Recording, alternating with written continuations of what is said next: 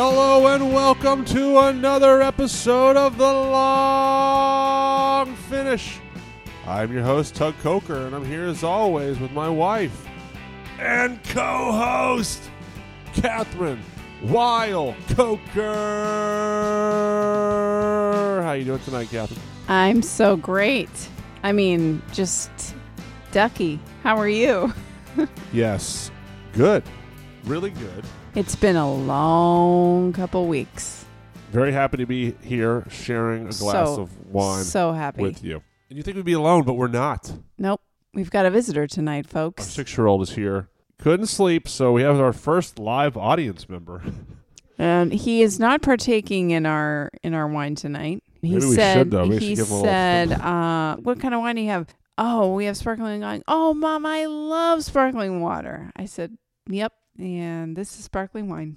yes, he couldn't sleep, probably because it's the end of a crazy month that we're going to get into. On this episode of the podcast, which is episode 86, episode 86 of the long finish, we're going to be talking about a fun. Is this new to you? pretty new within the last couple months absolutely and it's relatively new to the world Wow, that's cool. So it's a fun new sparkling wine, domestic to the U.S. exactly we are drinking tonight corollary that's the name of the winery this is the winters hill vineyard 2017 blanc de blanc from the willamette valley delicious sparkling wine. It's so unique in so many ways. From Oregon, unique grape variety that we'll get into, made by a young couple.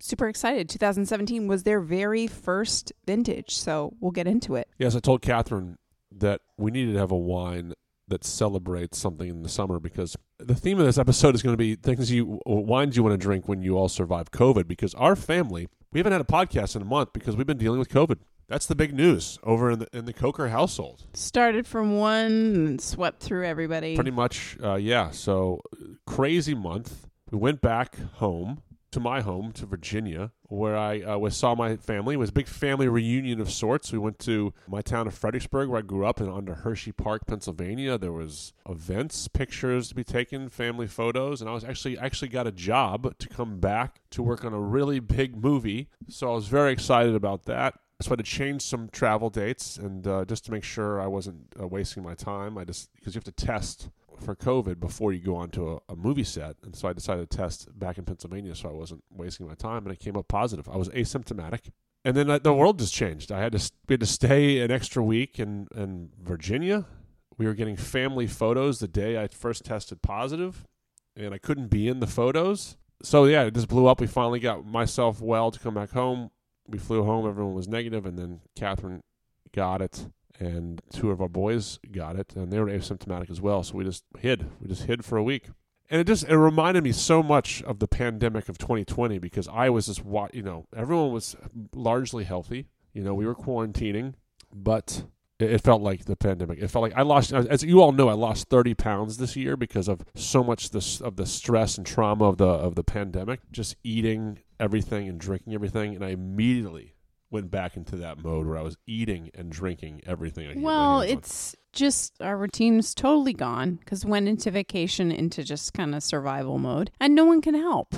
No one can help when you're dealing with COVID. Babysitter doesn't want to come over, can't go to camp, can't go to work. You're just kind of in it, just getting through it. So it's been a long couple weeks of just getting through it over here. And we were excited to have a wine after this. One, because at least for me, I did lose my sense of taste and Yeah, smell. I'm interested to hear about that, and we'll talk about that because we haven't talked about that that much. No, and and I could get some of that back pretty soon, but then it took a while to truly enjoy a glass of wine. And so we wanted something kind of celebratory and unique and fun and sparkling is always where it's at for me. And th- this one I was just super excited about, but it, we are not in the norm as evidenced by this episode tonight where we have a visitor watching who is now raising his hand. No, I couldn't do the job, which is uh, the, that movie will come out, and it's a big movie. Will come out next year. So unfortunately, I couldn't work on it,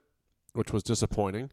We decided to travel as a group to quarantine because the kids were asymptomatic into uh, parts of Big Bear, California, where we could be outside and not bothering anyone else because the kids still wanted to run around. So we did some hiking and maintained our solitude in, in, in the mountains, which actually was a lot of fun. I have to say, I mean, I truly that was a wonderful silver Blessing lining lining of Yeah. all this, and was such a fun surprise. And it was wonderful to be outside and together in the mountains. I'm missing it. I do find that. If you were to do like a tiered system of COVID, it was like don't don't get it is number one, whether you're asymptomatic or not, because you have to sort of shut your world down. Exactly.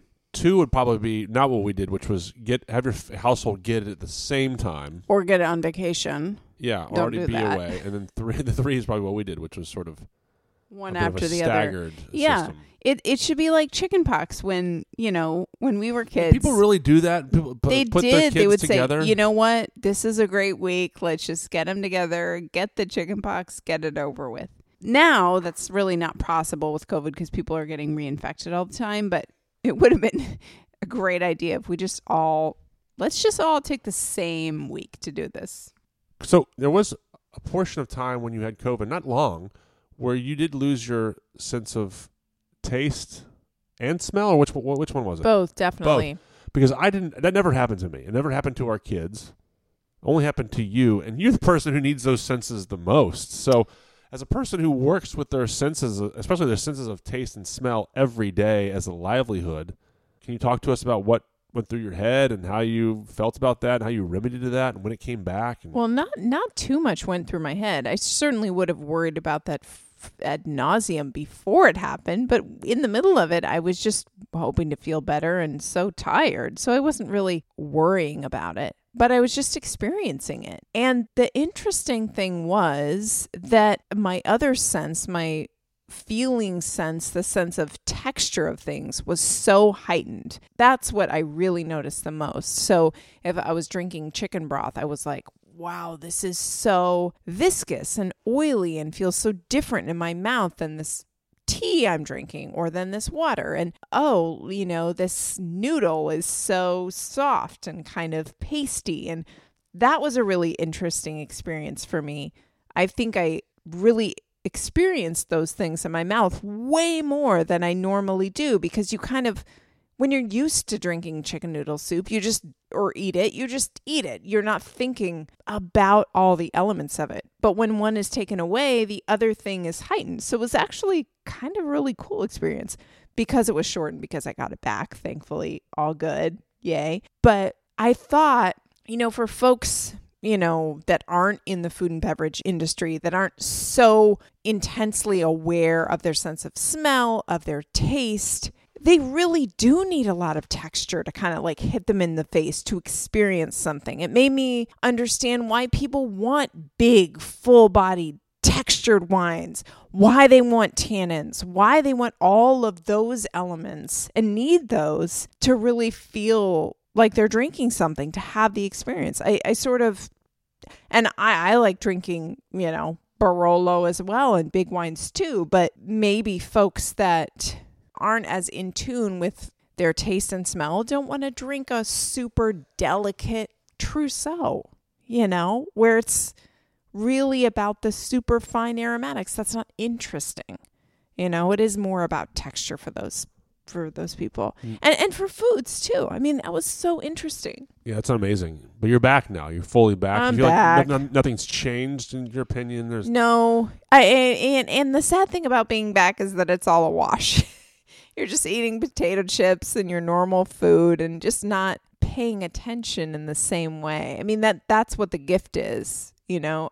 The change is like, whoa, something's different. Do you remember the first thing you tasted when you got your taste back? Or No, cuz it was gradual. interesting. Wow, what a journey! If I were in your shoes and I was a sommelier, I would have been freaking out.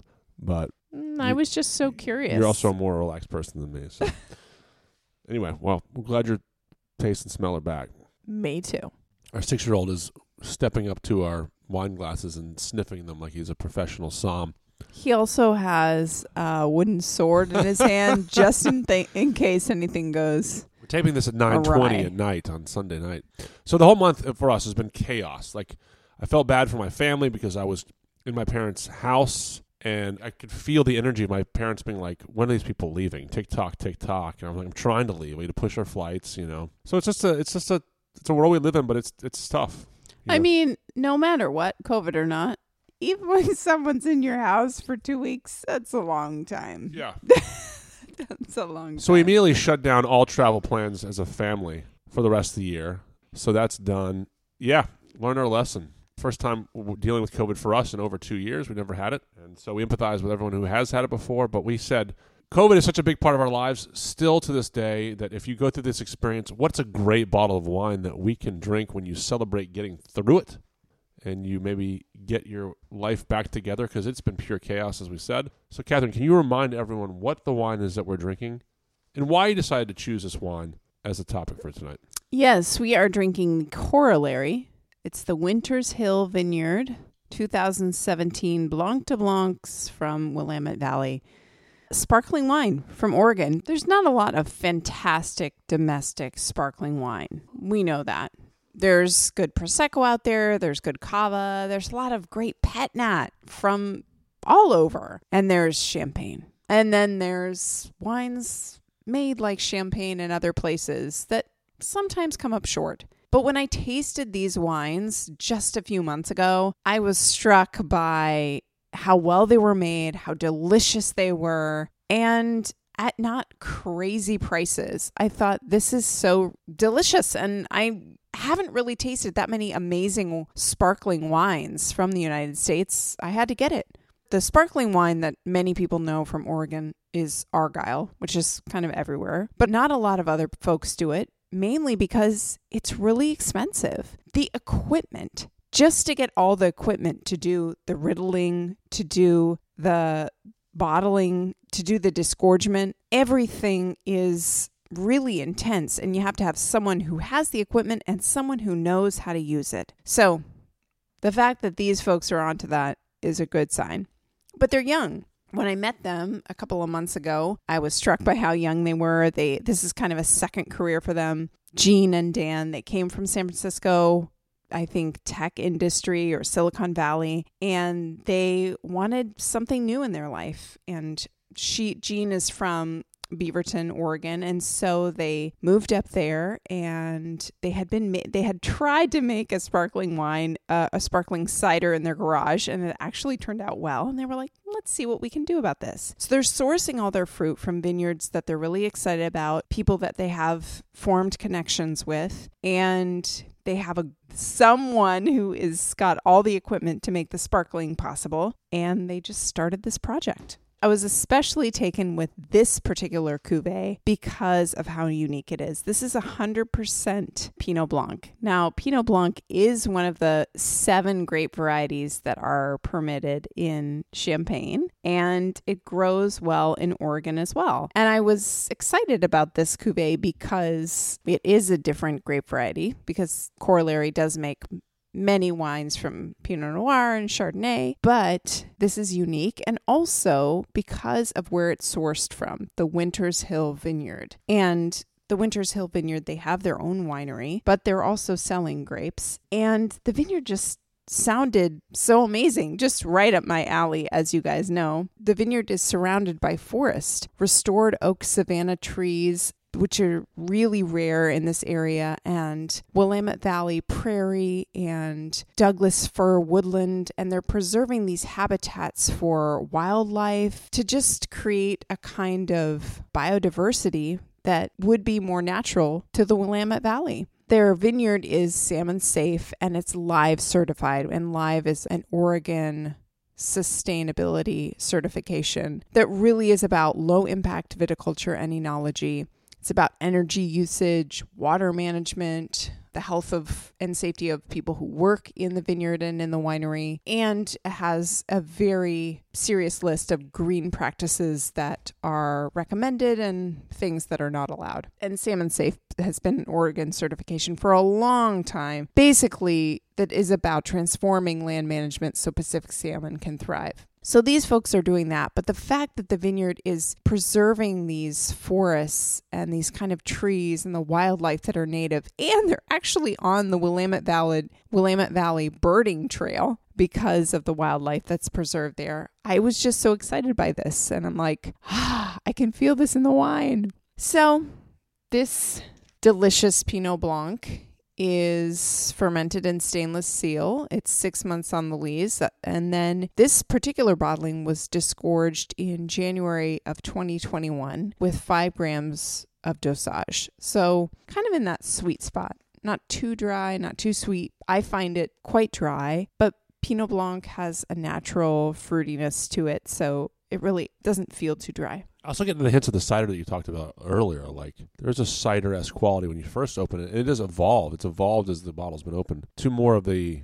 Well, is this traditional method? Yes. So yeah, I mean, I'm getting more of that sort of sh- champagne. But I think that like intense fruitiness on the nose is what you're speaking to. Yeah. That it was definitely off the top, and now there's more of that richness. Yep. That's exactly what's biscuity happening. character yep. is evolving. Yeah, that's exactly how I would describe it. Like, yeah, it feels like because Champagne is such a cold area for wine. I mean, Oregon it seems like to make a lot of sense for wanting to go into that traditional sparkling method that evokes champagne. Absolutely. I mean, the same grape varieties that work in Champagne are the ones that are planted in Oregon Pinot Noir, Chardonnay. It makes a lot of sense. And it's rainy, it's cooler, it's not California. Champagne is changing a lot. It's a lot warmer there. They're still making champagne. It's so, warmer everywhere. exactly, especially this week. But things are things are evolving and I think we could see a movement to have more sparkling out of Oregon if folks know who to call with the equipment, you know, and know that it's just going to be more expensive. Sparkling just is because it's a more involved process. It takes longer. Look, this is 2017. The other wines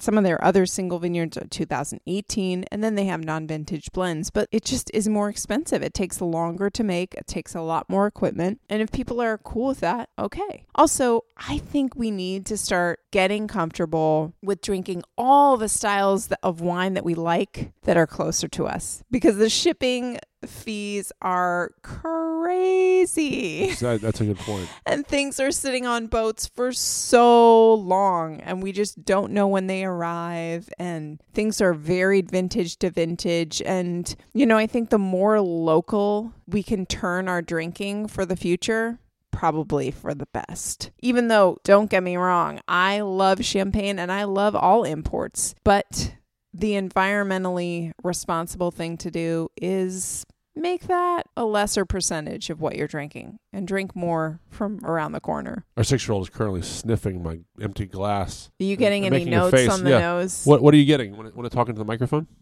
What do you smell? No, too shy. You, you, it smells great to you?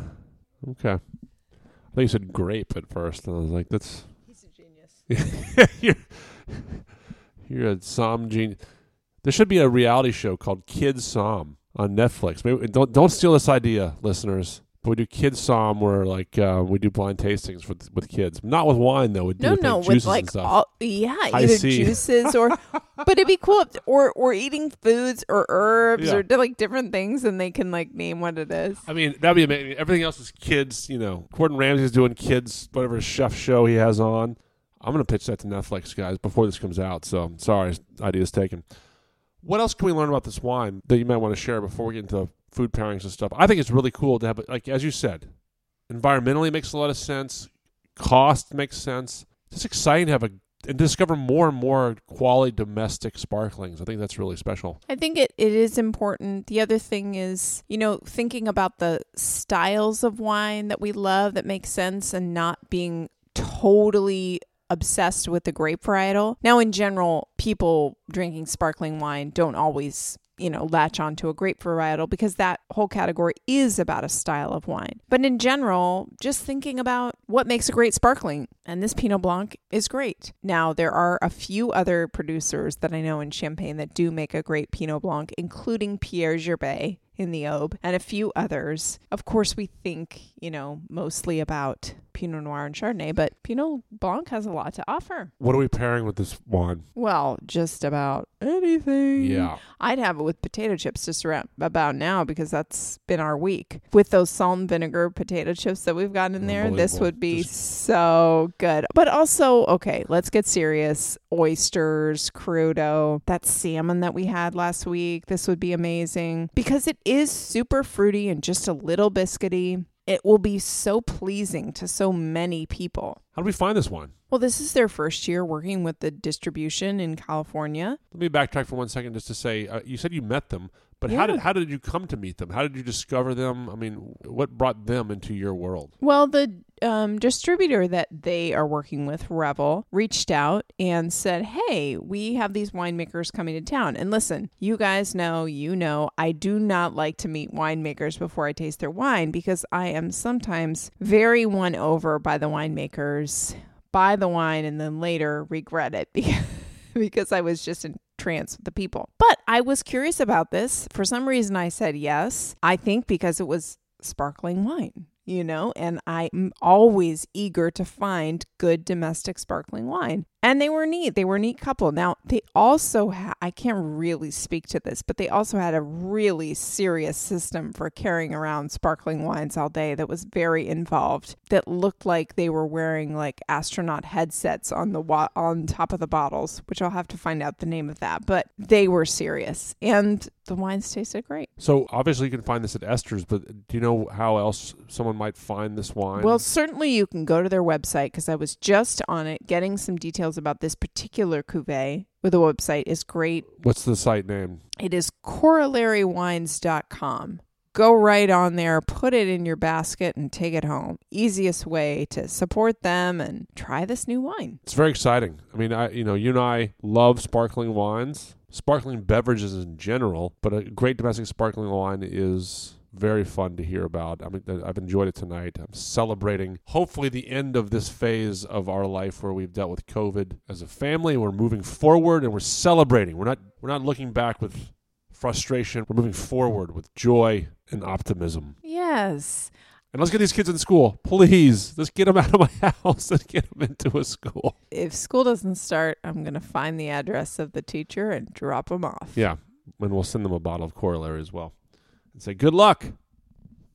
All right, now let's get to the last portion of the evening, which is what has been inspiring us this week. I'll go first. I've this podcast has been around, but I've never really gotten to it. It's Smartless, hosted by a bunch of my favorite actors: Jason Bateman, Will Arnett, Sean Hayes, and it's so much fun. I mean, I guess I was just looking for. I think why I gravitated towards it was because this the last month was so stressful. I just needed some fun in my life, and the, there obviously most people in the world of podcasts know about this podcast, but I've been late to to find it, and I've been cherry picking some guests throughout the seasons that I think would be fun and enlightening. And they are just have an electric chemistry, the hosts. Super fun playing it for Kathryn, which she rolls her eyes. 'Cause Who wants to hear a podcast like soundbite while they're trying to go to bed? But I'm doing it. The episodes that I've really loved are ones with Zach Galifianakis, Bryan Cranston. I think I gave you one more that I really liked, Kathryn. But um, but they're all great. Malcolm in the Middle guy. Yeah, it's Bryan Cranston. Uh, Malcolm in the Middle guy. Not even Breaking Bad. That's what's incredible about you.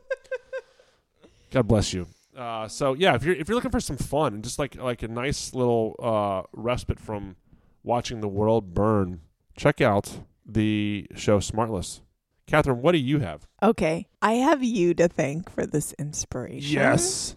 In line with your just have a little fun. We all just need a good laugh. And you showed me this Jerry Seinfeld stand up clip of him talking about buffets. And it is just an enjoyable, I don't know, three to five no, minutes. it's not even that three minutes. It's like it's like less Two than two minutes. minutes. Yep. I am still laughing about it, quoting it, enjoying it. So do yourself a favor, go on YouTube and look for Jerry Seinfeld stand up buffet and watch it. And just remember going to the Ponderosa Pine. I think you and I have just been craving some levity in our life because it really has been just a reminder of a flashback back to 2020 where there was no school. I was watching kids all day long. You couldn't even go to work.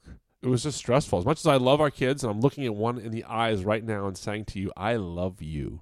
but being around you all day long is was hard. I you know wanted to make sure that I was you know I, and I want to give you the best life possible. So Kathryn was talking to about talking to us about or talking to me about diminishing returns of, of the workspace the first two hours being really really good uh, for people's work ethic and then they kind of without breaks they just kind of fall apart where we were trying to carve out breaks and figure out schedules how to survive you know these uh, it really has been a four week stretch anyway oh he's yawning now as soon as the podcast episode ends he's ready to go to bed do we bore you well I thought this episode was quite fun, and this wine is delicious. So go out and find Corollary. Mainly, the wine is so good. Yeah. Yeah, good. Just grab a bottle. Really fun. All right, that's it. That's it for episode 86 of The Long Finish. Episode 86 is in the books. Thanks to everyone for listening to the show. If you have a chance to rate, review, and subscribe to the show, that would mean a lot to us.